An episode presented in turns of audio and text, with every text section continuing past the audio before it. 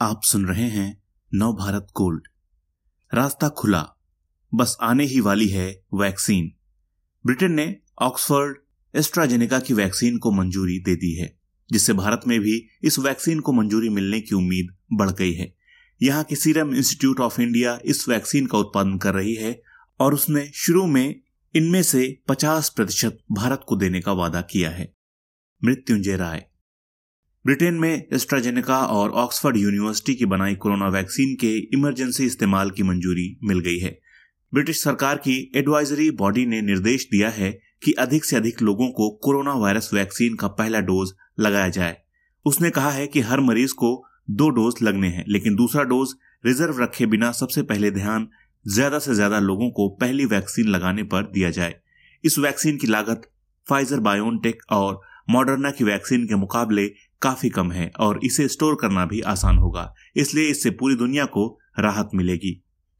ये वैक्सीन भारत के लिए भी राहत की खबर लेकर आई है, जहाँ अभी तक इस बात को लेकर उलझन है कि किस वैक्सीन को सबसे पहले मंजूरी मिलेगी। अभी तक भारत में किसी भी वैक्सीन को लगाने की मंजूरी नहीं मिली है। एस्ट्राजेनेका ऑक्सफोर्ड की वैक्सीन को भारत में सीरम इंस्टीट्यूट ऑफ़ इंडिया बना रही है, जो दुनिया की सबसे बड़ी वैक्सीन मैन्युफैक्चरर है। कंपनी के chief executive officer Adar Poonawalla ने इसी सोमवार को बताया था कि उन्हें इस वैक्सीन के कुछ दिनों में ब्रिटेन में इमरजेंसी इस्तेमाल की मंजूरी मिलने की उम्मीद है। पूनावाला ने यह भी कहा था कि इसी के साथ भारत में भी इस वैक्सीन को मंजूरी दी जा सकती है। सीरम इंस्टीट्यूट इस वैक्सीन की पार्टनर है। उसने कोविडशील्ड नाम की इस वैक्सीन के चार पाँच करोड़ डोज तैयार किए हैं और हर हफ़्ते वो इसका उत्पादन बढ़ा रही है। पूनावाला ने बताया था कि इनमें से ज़्यादातर भारत में इस्तेमाल होंगे, क्योंकि इसे दूसरे देशों को निर्यात करने की मंजूरी लेने में वक्त लगेगा। इसके लिए विश्व स्वास्थ्य संगठन की प्री क्वालिफिकेशन शर्तें पूरी करनी पड़ती हैं। इस वैक्सीन के लिए पूनावाला तीसरी मैन्युफैक्चरिंग यूनिट भी लगा रहे हैं, जिसके नए साल के मार्च महीने में शुरू होने की उम्मीद है। भारत के लिए इस वैक्सीन को मिली मंजूरी क्या मायने रखती है, इसका पता पूनावाला के एक बयान से भी चला।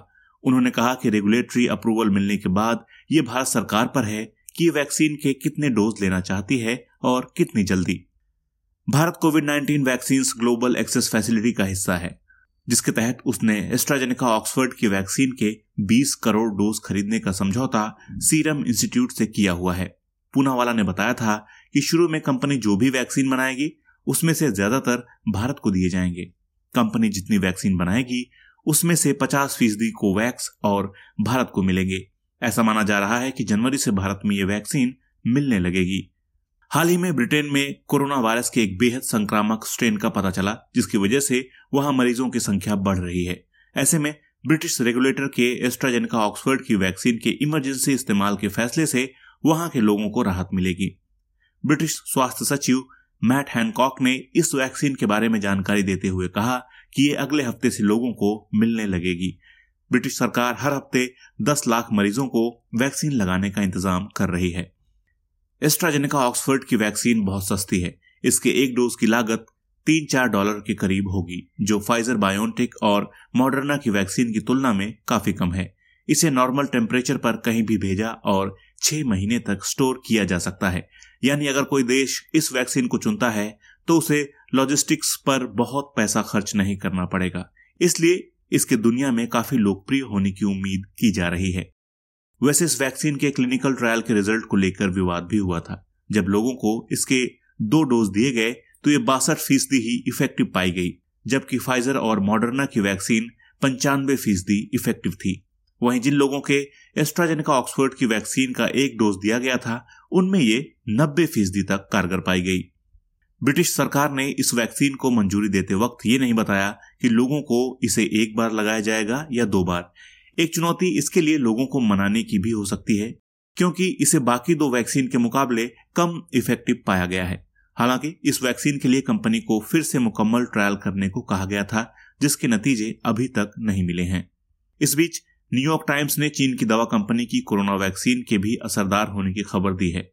ये वैक्सीन चीन की सरकारी कंपनी सिनोफार्म की है।